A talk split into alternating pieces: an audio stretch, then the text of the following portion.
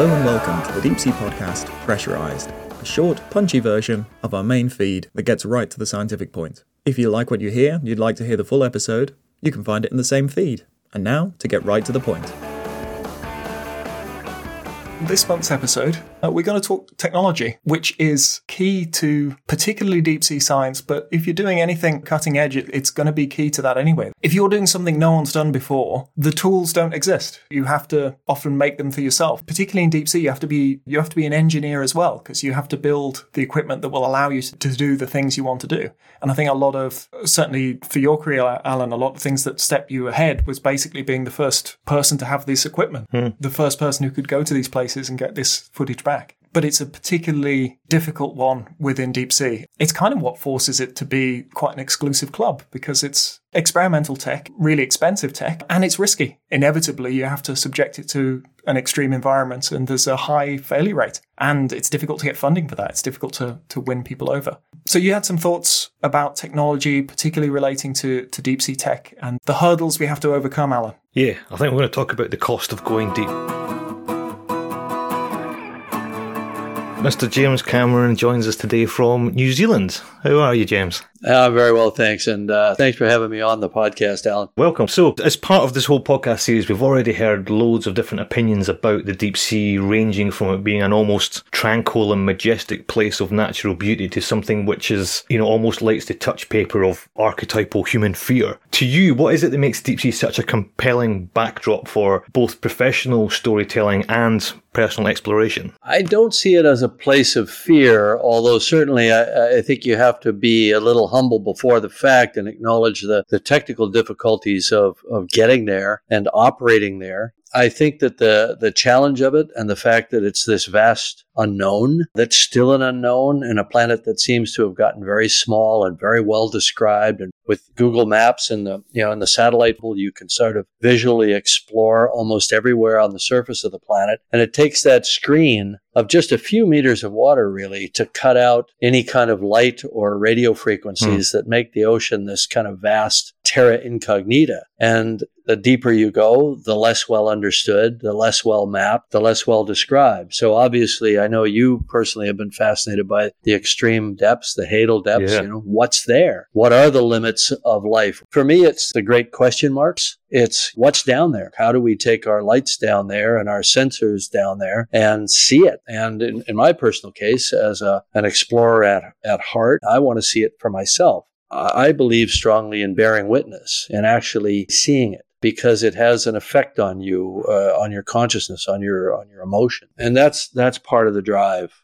Yeah, that was going to be my next question because you're in quite a unique situation where what are your motivations for this? Because in one respect, whether you with your explorer hat on, it's you immersing yourself into this environment. But from a, a filmmaking point of view, is you're trying to take that environment and give it to somebody else. Yes, exactly. Yeah, I think where people have consistently gotten it wrong is that they think my primary focus in life is to make entertainment films for mass audiences. And it really isn't. My primary focus in life is curiosity and wherever that takes me. So when I go into the ocean, it's as a as a documentary filmmaker, and I've had a surprisingly large number of arguments with journalists who say, "Oh no, no, no, come now! You're just down there trying to find new alien species so that you can you can make a better Avatar movie." Are you kidding, mate? I mean, pay attention here. I've got the best designers in the world making up aliens left and right, and nothing that we do can compete with the imagination of nature itself. So I'm yeah. I'm down there as a seeker, as a you know a sojourner, as a supplicant, if you will, before the majesty of nature in all its glory. That's where I worship. That's my church. It's really got virtually nothing to do with making a better Avatar movie. I'd say it's more the other way around. If I make a good film and people go see it, I get money. I take that money and I put it into developing submersibles and deep ocean robotics and cameras and lighting systems and so on. So the the theme, if you like, of this particular episode of the podcast is technology. With that in mind, you know, when we're talking about deep sea, we're talking about hadals at depth and things like that. You're looking at high pressure, massive distances from the surface, cold temperatures, everything which is challenging. So do you find the technical challenges something of a an obstacle, or do you see it as part of the enjoyment of the journey? Uh, it's absolutely part of the pleasure solving the problem. Now, just as as you know from your experience, you can have some incredibly vexing days at sea. Oh yeah, where your your tech isn't working.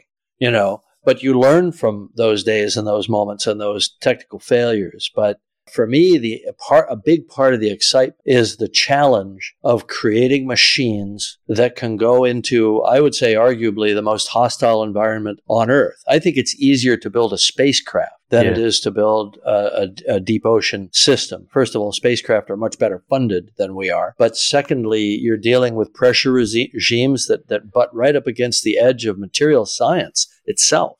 When you're dealing with hadal depths, you're at the failure level of the actual materials themselves. You know, electronics despise seawater, you know, because it's an electrolyte, a conductor, and it, it fritzes them out. The complete inability for electromagnetic radiation to propagate through the water. So you're, you're entirely dependent on acoustics for navigation and comms unless you can get a fiber tether. You know, when you're dealing at hadal depths, it's pretty hard to run a big fat armored cable 10 miles or so, you know, because everybody think, oh, well, it's only seven miles, but you've also got scope on that cable as it gets deflected by currents and as the ship moves around at the surface and all that. You're literally up against the tensile strength of the steel in the, in the cable itself. So these light, elegant uh, fiber optic cables work or fully autonomous vehicles. Then you get into some really interesting areas of tech where, as we expand our ability to have AI and deep learning and machine learning and so on, we, we're going to build smarter and smarter vehicles to go down there and perform more and more of the tasks that previously required kind of real time human in the loop control system. So that's an exciting development. I think it's interesting when you speak to engineers who specialize in corrosion as well. So they, they list all these things, Yes. and on top of everything else, the sea is also trying to eat your gear. Sure. And so you have to be careful where you put your, your sacrificial anodes. And I, I love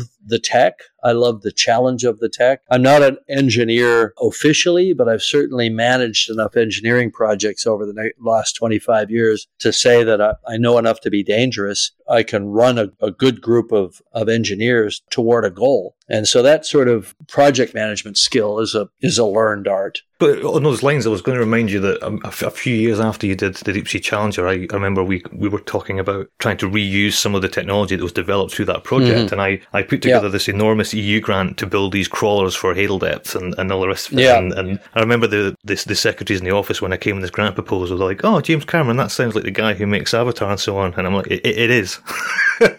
But the point is, we got four reviews back. Two of them said, this stuff is brilliant because unless someone goes out and does this kind of stuff, we'll never be at the point of hypotheses driven science. Right. The other two said, this is rubbish. This is not hypotheses driven science. And, you know, and this is, this is something which has plagued everything we do. So my question to you is, where are we in terms of exploration and society's sort of uh, take on what exploration is? I mean, the days of just going somewhere for the hell of it seem to be over, but yet they were extremely valuable days. Sure. I mean, the idea of hypothesis driven science is that you already know a lot. You can Yeah. extrapolate, you know, maybe 5% beyond what you know and expect a result. Now go find the result you expect. So it's basically what I, I like to call confirmation bias science. Hmm. You already know what's going to happen and you only look at the data on the basis of what fits your hypothesis. So there's an innate trap there. I think it's much more interesting to just go and look someplace nobody's ever been. Look at the discovery of hydrothermal vents. Yeah. There was no hypothesis that that existed that I know of, that those chemosynthesis based communities existed down there. Somebody went down there, took a look, and said, Holy Look what's down here. We didn't predict this. We just went down to see what was happening at hot vent sites at, at spreading centers. You know, it was a geology expedition that suddenly turned into a biology expedition. The next question I was going to ask was a lot of your films deal with quite cautionary tales about technology or, or unchecked Yeah. advancements and things like that. And so, what are your thoughts on things like deep sea tourism and industrialization and deep sea mining? Should we be pushing for a greater presence in the ocean and then run that sort of apocalyptic film risk of getting it wrong? Or are you more for the more people in the sea, the more people will appreciate it, the more we might look after it? We, you know, it's a, it's a really difficult question. setting aside the, the depth factor, we're not leaving the sea alone. We're raping it just about as fast as humanly possible. Wherever there's a penny to be made, we're there. So we've pretty much cut huge swaths through the food webs. We've basically wiped out about 90% of the apex predator biomass. And now we're working our way down the kind of trophic levels practically to the krill a lot of our runoff pollution has destroyed primary production in a lot of these eutrophic dead zones 400 dead zones at the mouths of major rivers. Um, we're basically using the oceans as a toilet in an unclosed loop. It's just open circuit. We're just dumping our sewage and our, our industrial waste. So I don't see how much more damage we could do to the ocean if we literally sat around and said, okay, guys, how do we screw up the ocean? yeah, I think it's probably uh, naive to think that if it ever becomes economically viable to mine the deep sea, that we won't do it. Of course, we're going to do it. We mined every other damn yeah. place. We've we're destroying the Amazon headwaters. We're destroying rainforest and indigenous populations in, you know, South America with gold mines and various other mining operations. So, I mean, I think as a deep sea community, it would be incumbent on us to try to at least get some guidelines in yeah. for how to do it with the least impact biologically to some of these ecosystems that we've barely studied. You know, some of the ones along the mid Atlantic ridge and some of the other popular spreading centers, the East Pacific Rise and so on, are pretty well described. But such vast amounts of the of the deep ocean that just haven't even really been looked at with any kind of proper funding it'd be nice if we understood it before we destroyed it. So, sticking with that technology, and this is a technical question I just wanted to ask you for my own selfish reasons. And that is, you know, we spend a great deal of time and money developing or, or buying cameras to film for scientific reasons. But I think one of the things that I think we as scientists don't truly understand is the art of illumination, right? So, let's just yeah. forget the big philosophical questions. Do you have any tips or what is the trick to lighten up underwater in the dark? Well, I think that, you know, the, the first rule of visible light photography is take a lot of light, you know. So then that you start looking at the power envelope of your vehicle and what it can support and for how long. And of course, with LEDs now, we have much more efficient lighting in terms of power efficiency. Obviously, there are other spectra to look at and imaging and LIDAR, blue green laser, and things like that, which can reach farther. But if you're just talking about visible light photography, obviously you want sensitivity on the camera and good resolution, and you don't want to light through the same water column that you're shooting through. That's the first rule of any underwater photography, regardless of depth. You know, when I was shooting the abyss, exactly the same rules that I had in a dark tank that was only 60 feet deep, I have the same rule set at 10,000 meters. Your field of view of the camera, you should try to limit the amount of water that it's looking through that's used to light the subject. So what you what you want to do is create a long baseline, move the light away from the camera as far as your vehicle will allow. And everybody freaked out when we when we built an ROV, a little ROV for going inside shipwrecks and into tight spaces where we put the camera all the way on the left of the vehicle. They said, You can't drive an ROV with the camera not on the center line. I said, Do you sit in the center of your car? Of course you can. but the objective there was to take, you know, we only had a 14 inch baseline. So we put the camera all the way on, on the left side and we put the, the main light all the way on the right side. In fact, we made a vertical strip that ran up the face of the vehicle so that we kept the lights projecting through the least amount of the water column that you were looking through. And this limits backscatter. And you never know what the turbidity of the water is going to be. I mean, fortunately, in the very deep ocean, it tends to be pretty crystal clear. But if you stir up the bottom, you still, you'll have a backscatter issue. So yeah, so you want to have power efficient lights. You want to have a lot of them. You want to have a power envelope on your vehicle, whether it's robotic or human piloted that's big enough to support your lighting. It's funny. A while ago, I was talking to uh, Kelvin McGee, who I think was with you on one of the Titanic yeah. expeditions. He he was telling me about this lighting rig that you've built. I think you refer to it as a second sun.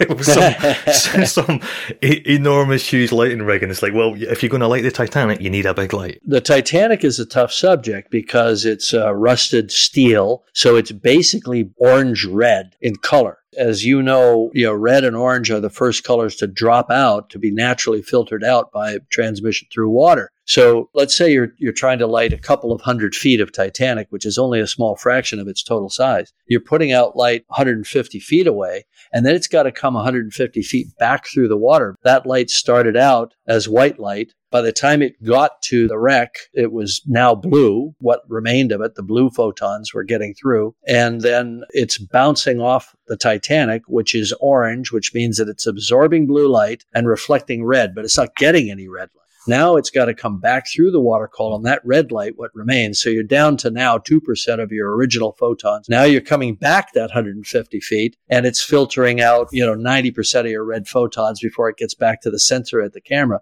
You basically wind up with nothing. So we said we have to take a one metric shit ton of lights into the deep, which is that was our goal. I said I want every light that anybody has anywhere that can survive that pressure. And so we rounded up the 1200 watt PARs that were available and we bolted them onto a purpose built ROV that was basically a big slab of syntactic and a bunch of old bits of kit that they had lying around at the, at the engineering company and we we made a chandelier. And when it came on, it lit up the Titanic. It was actually quite impressive. That's how you like the Titanic. it's fascinating. I never thought of that. The whole thing. Of course, it's rusty. It's red. It's the worst possible color to film. I never, it never really dawned on me before that was a yeah. That would be a problem. Of course, it is. The only saving grace there was that there had been a slow deposition of proteinaceous snow, you know, the, over the entire wreck. So we were able to get an image at least off the top surfaces of the ship. With nearly nine years of, of hindsight on the Mariana dive, is there one moment in that whole expedition that is the thing that you remember the most? The way I operated the sub, I, I had a viewport, but we had a kind of an unusual configuration where I was in a seated, cross legged position and I, I wasn't driving like a normal submersible pilot in a kind of reclined, you know, supine on my stomach type hmm. position. Mm. So I was operating through a camera, through an HD camera with a wide lens, a 4K image, but I had it set up such that I could unship that camera, unmount it, and swing it out of the way and get my eye to the viewport, which took a bit of contortion and a couple of years of yoga paid off to be able to do that because this whole sphere is only three feet in diameter on the inside and get my eye down to the viewport and just sit there and like literally bear witness with the naked eye to arguably the most remote place on planet Earth. You know, I remember looking out and the bottom is very featureless there. It's all, it's yeah. like new fallen new fallen snow, which I think is actually an apt metaphor because I think it's all been stirred up by some big seismic event in geologically recent times. And uh, it hasn't had a lot of biological activity to mar the bottom with worm tracks and uh, various invertebrate tracks like you normally see. I mean, you've seen a lot of benthos. You know that at least at abyssal depths, you're constantly seeing the, the records of activity uh, even if the animals aren't aren't physically present. And I didn't see that. I, I, I saw just very sparse indications of that. So the sea bottom doesn't change very rapidly. I just felt like I was looking at something absolutely untouched and no human eyes had ever seen, and felt that that was a gift. Yeah. I always feel that in, in these exploration enterprises, you have to train yourself to stop and smell the roses. You have to train yourself to stop and bear witness because I, I, get very technical. I get very much like I'm, I'm there to solve a problem. I've got to do this. I've got to do that. I've got to hit all the things on my dive checklist. And sometimes you just have to stop and look and let it seep into you mm. where you are and what where you are means. And so it's that moment, I guess, when I just looked out the window and just sat there for a few minutes.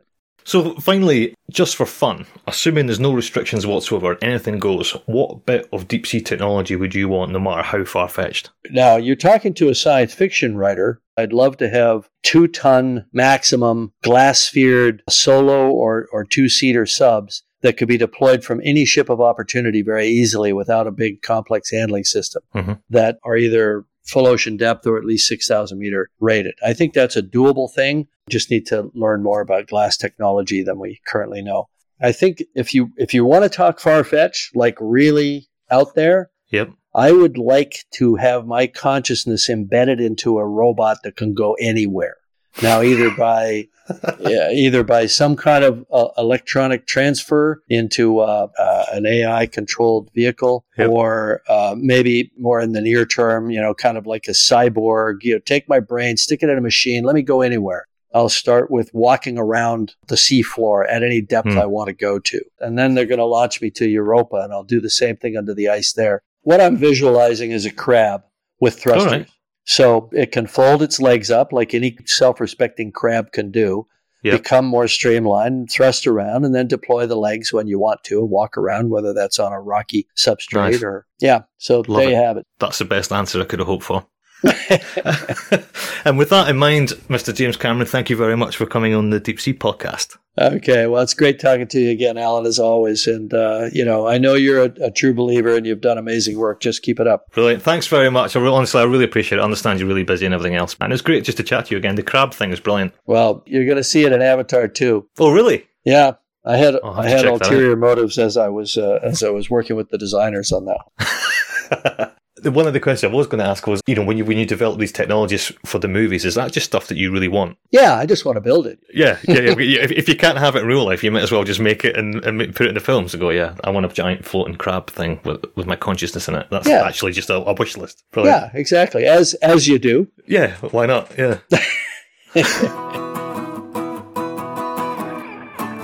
Hello, my name is Don Walsh, and I've been an ocean engineer for nearly six decades. I'd like to give you some ideas or thoughts I have on ocean engineering and what it means to me. First of all, all engineering, whether it's in the sea or on land, is really an art form. Sure, it's not like music or some kind of graphic arts or painting, but it is an art.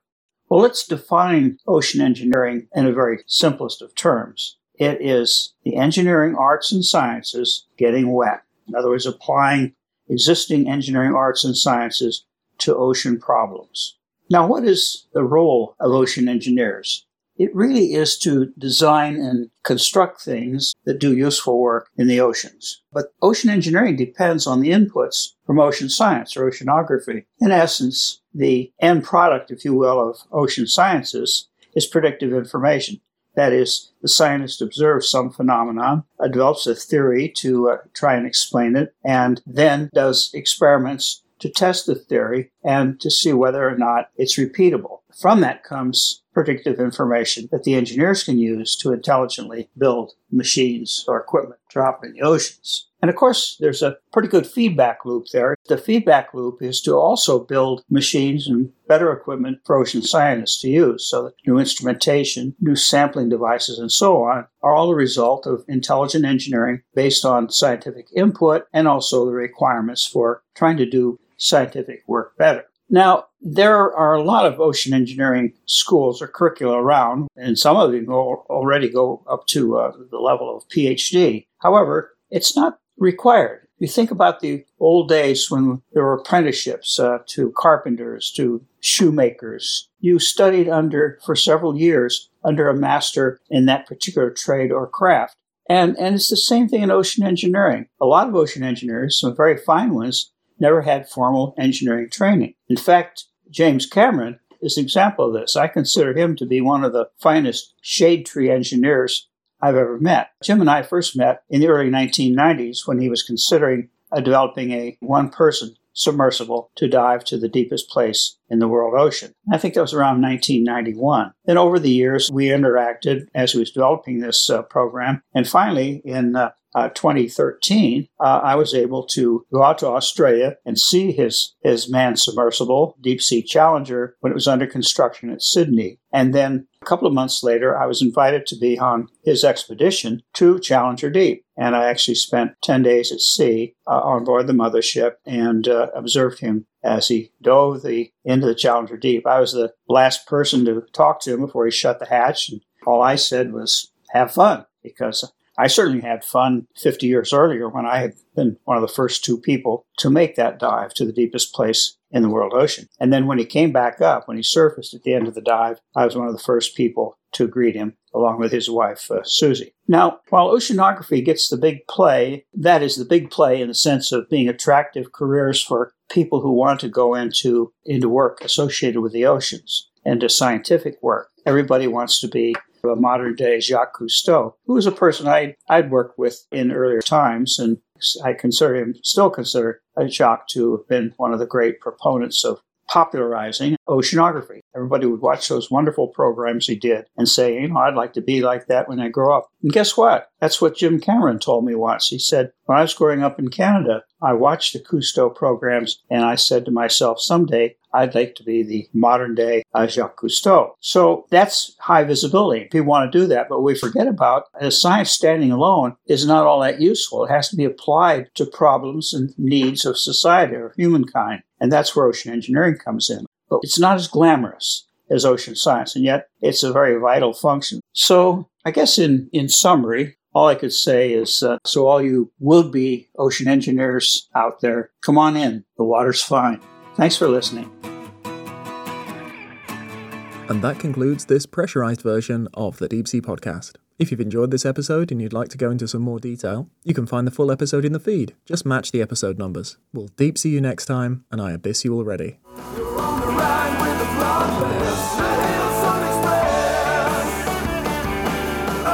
The Deep Sea Podcast is supported by our company, Armatus Oceanic. If you'd like to explore the deep sea for yourself, we can provide the technology and know how to allow you to do that. Or if you'd like to bring the deep sea to your audience through storytelling, fact checking, or presentations, we can help with that as well. We want the deep sea to be accessible to everyone.